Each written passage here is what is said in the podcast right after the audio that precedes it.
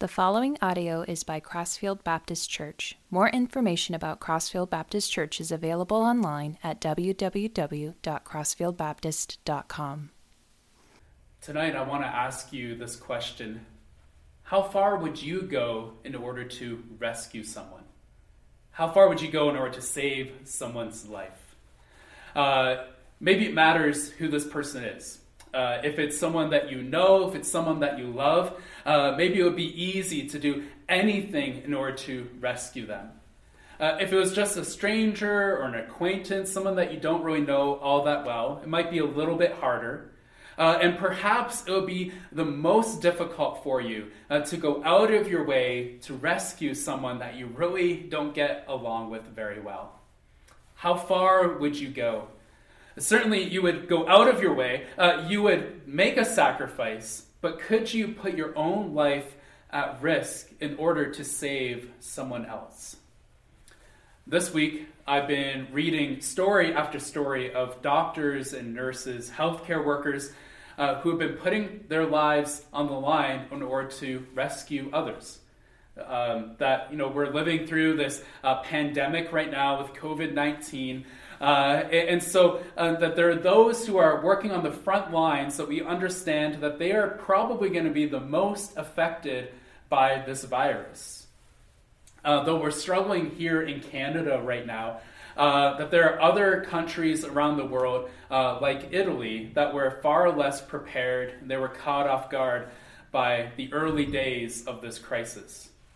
And so you read stories of doctors, of nurses uh, taking care of the first few patients, and then they got more and more, and, and, slowly they were feeling overwhelmed by the amount of patients that they were seeing.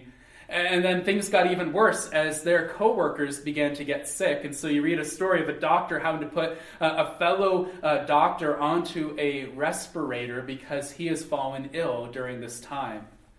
Uh, and so, as you're reading a story like that, uh, you realize that these doctors, these nurses, are, are no longer simply working at the hospital in order to get a paycheck. Uh, that's obviously the re- no longer the reason why they're going back to work day after day, um, but instead that they are driven in order to go back to rescue these people.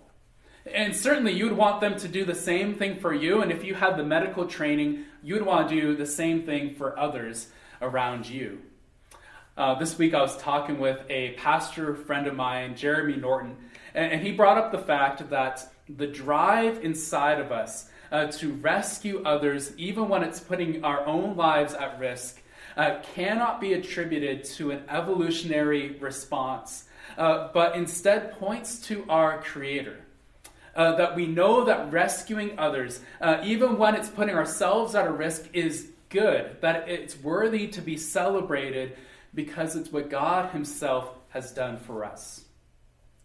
Today, we are celebrating Good Friday.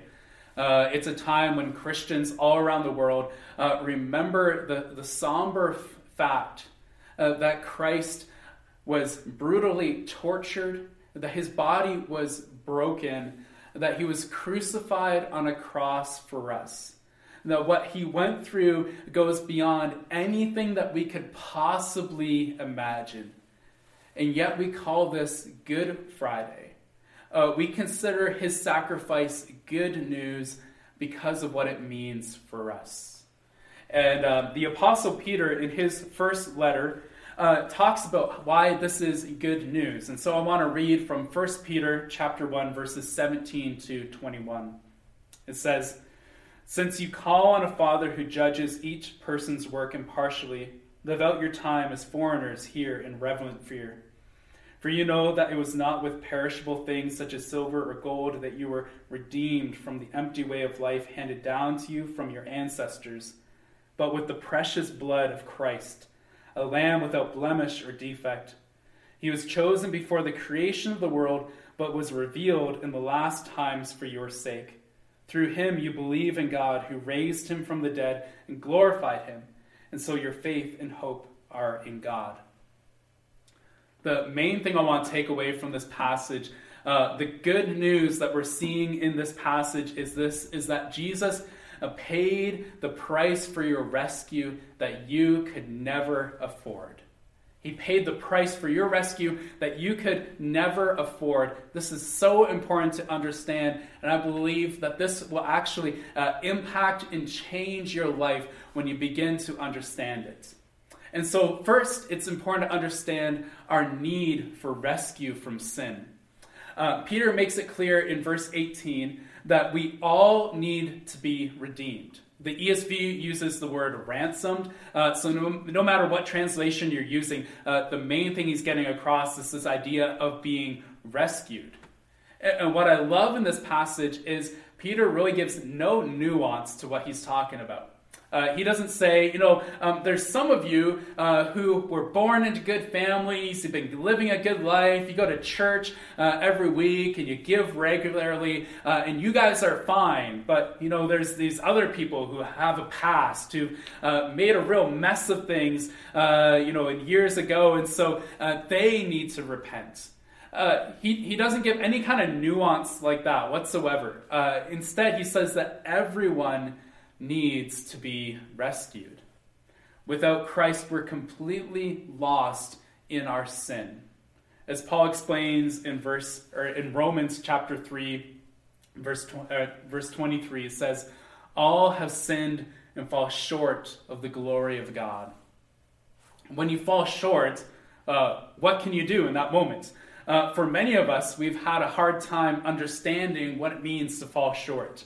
Uh, think about it. Like there was a time uh, when you would go out shopping, and, and, all the money that you could spend was just the physical money you had on you. Uh, and, and, so if you ran out of money, you couldn't shop anymore. You just you had to go home.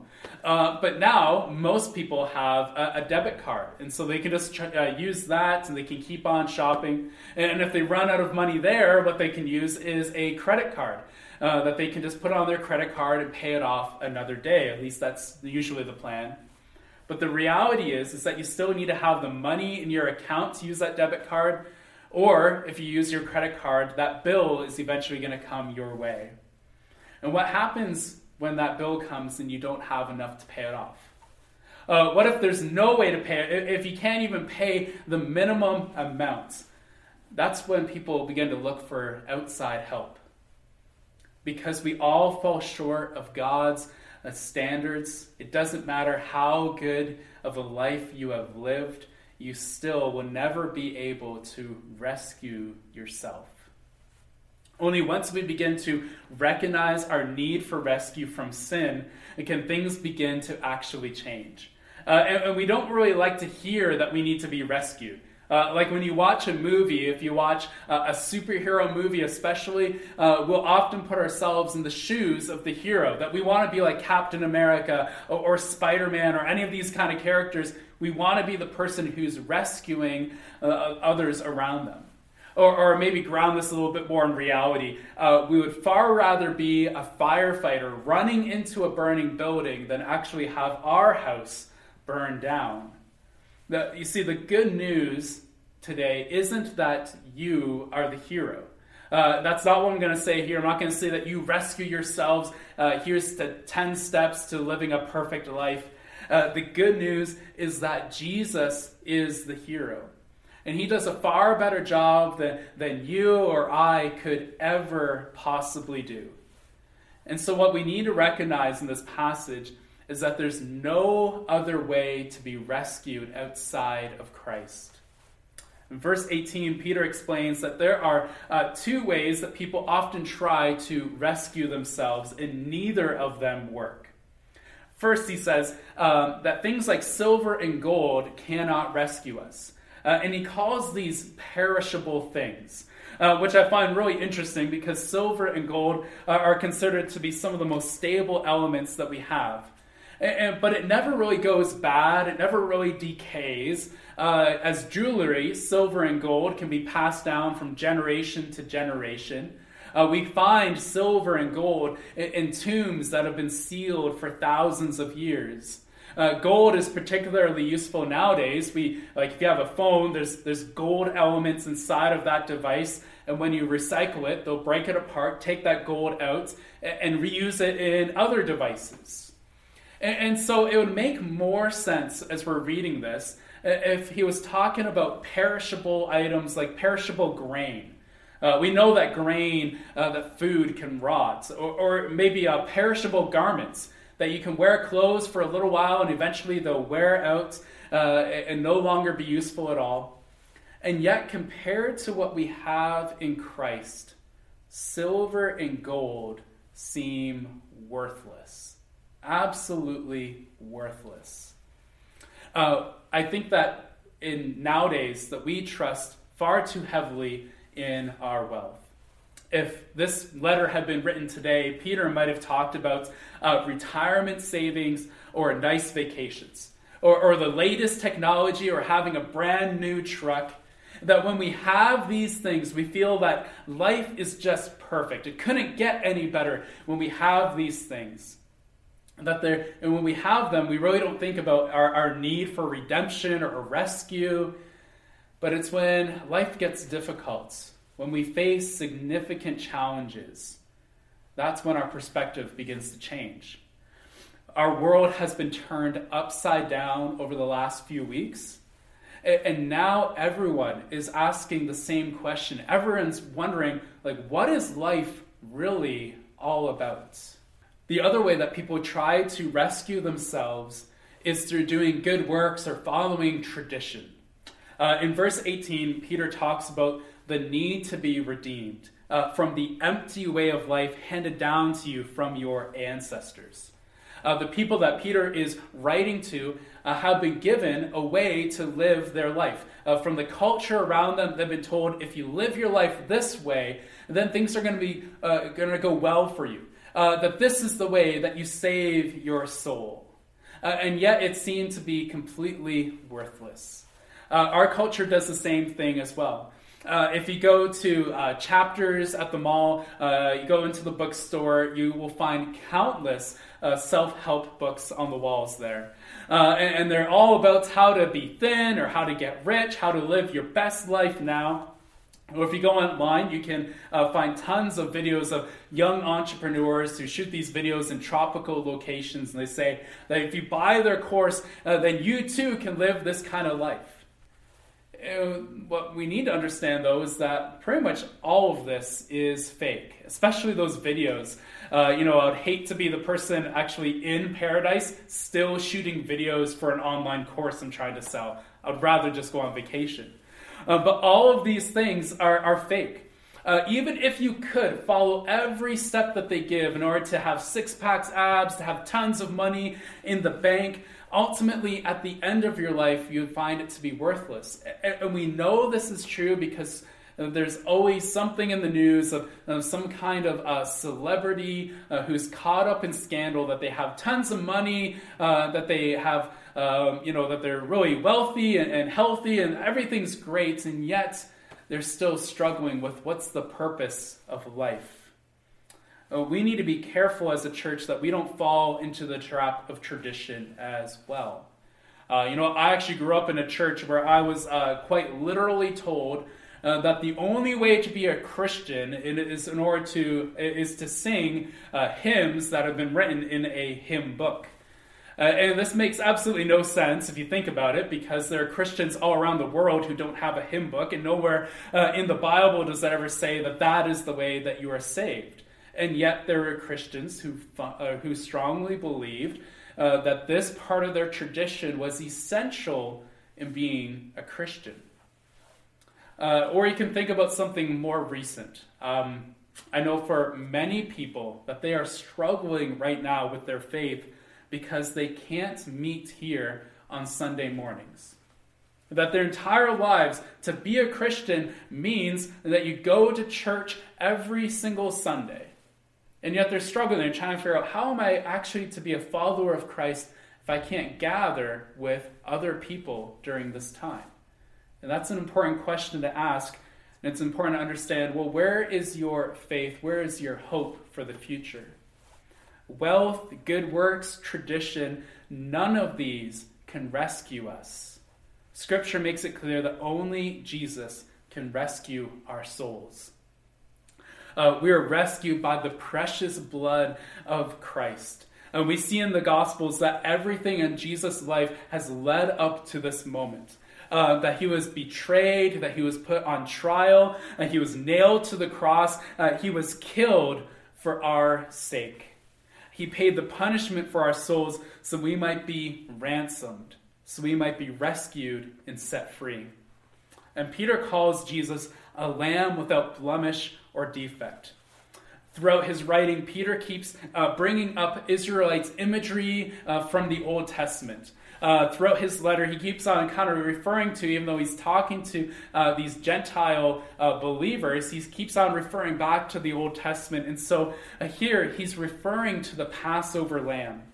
At the very first Passover, uh, the Israelites were told that they were to slaughter a lamb and to put the blood on the doorposts and on the lintel of the doors entering into their homes. And so, by doing this, uh, that they would be spared the night that the angel of the Lord entered into, into the land.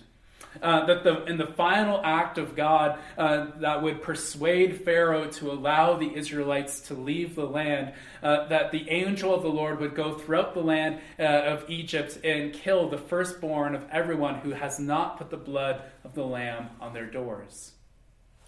Uh, Don Carson, who's a scholar and theologian, uh, he does a really good job explaining uh, what the Passover must have felt like for these Jewish people. And he kind of gives this imagery of, of two Jewish men uh, talking the afternoon before the Passover meal. Uh, and so one of them, he's quite nervous. And he goes up to his neighbor and he asks him, You know, are, are you worried uh, about what's going to happen tonight? Are you, are you scared at all? And his neighbor replies back that he's not scared at all, that he, he fully trusts in the promises of God. And, and so he asks him, well, well, haven't you put the blood on the door? And, and haven't you packed your bags? Aren't you ready? And, and, the nervous neighbor says, Yeah, I've done all of that, but you know, I only, I only have one son, just one. Eh, you know, what if this doesn't work? What if I lose my child? And Carson, he explains it this way. He says, You know, throughout that that evening, the angel of the Lord goes throughout the land, and anyone who doesn't put the blood on the door, that their firstborn son is killed that night. And he asks the question of these two neighbors, the nervous one, the one that's confident, who lost their son that night? And he gives the answer. He says, Neither of them. Both have put the blood of the lamb on their door, so neither of them have lost their son that night. He says that the strength of their faith had nothing to do with what happened, that they were rescued by the power of the blood of the Lamb. All you need is a little faith. The blood of Jesus is more than adequate to redeem you. It's not the intensity of your faith that saves you, uh, but it's the object of your faith that saves your soul. And, so, in your very best moments where you have just been doing everything right in your life, the assurance of your salvation is still based upon the blood of the Lamb. And in your worst moments where you have messed up everything, that you would be ashamed to tell anyone, even in a whisper of, of what you've done, in that moment as well, that you that your assurance is still based upon the blood of the Lamb. It's amazing that we see in verse 20 that Jesus' death on the cross is not God's plan B for your life. That Jesus was always prepared to lay down his life for us. That the Passover and all of the Old Testament was just a prelude to what God's ultimate plan was going to be. That Christ would lay down his life as a sacrifice for you. That he would be able to give you hope through all of this. And he did this while we are still stuck in our sin, while we are still really rebels against God. Romans chapter 5, verses 6 to 8 says this You see, just at the right time when you were still powerless, Christ died for the ungodly. Very rarely will anyone die for a righteous person, though for a good person someone might possibly dare to die. But God demonstrates his own love for us in this. While we were still sinners, Christ died for us. And so, if you are a follower of Christ today, my hope is that hearing the good news again, hearing this gospel, that your heart will be filled with greater love and affection for Christ. Uh, that you wouldn't try to live your life in order to impress God by any means, but instead that through this uh, worship of Him, that you would, uh, from that, that that would fuel your conversations.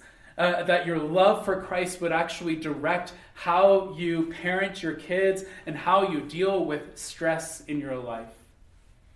And if you've never repented, the opportunity is right now. My invitation to you is that you would actually confess your sins to God, that you would actually say that you want Christ to rescue you and save you. That this Good Friday, this Easter weekend, that all of this is so that you would be rescued, that your soul would be ransomed. That Jesus has paid a price for your rescue that you could never afford you just have to accept what He has done. Let's pray together. Lord Jesus, I thank you the sacrifice that you made on the cross, that you would die for our sins, but you would not stay dead, you would not stay in that grave, and but in a few days we will celebrate the resurrection. We would celebrate Easter. Lord, we thank you all that you have done in our lives. We pray this in your precious name. Amen. Thank you for listening to audio by Crossfield Baptist Church. Feel free to make copies of this message to give to others, but please do not charge for those copies or alter the content in any way without permission. More information about Crossfield Baptist Church is available online at www.crossfieldbaptist.com.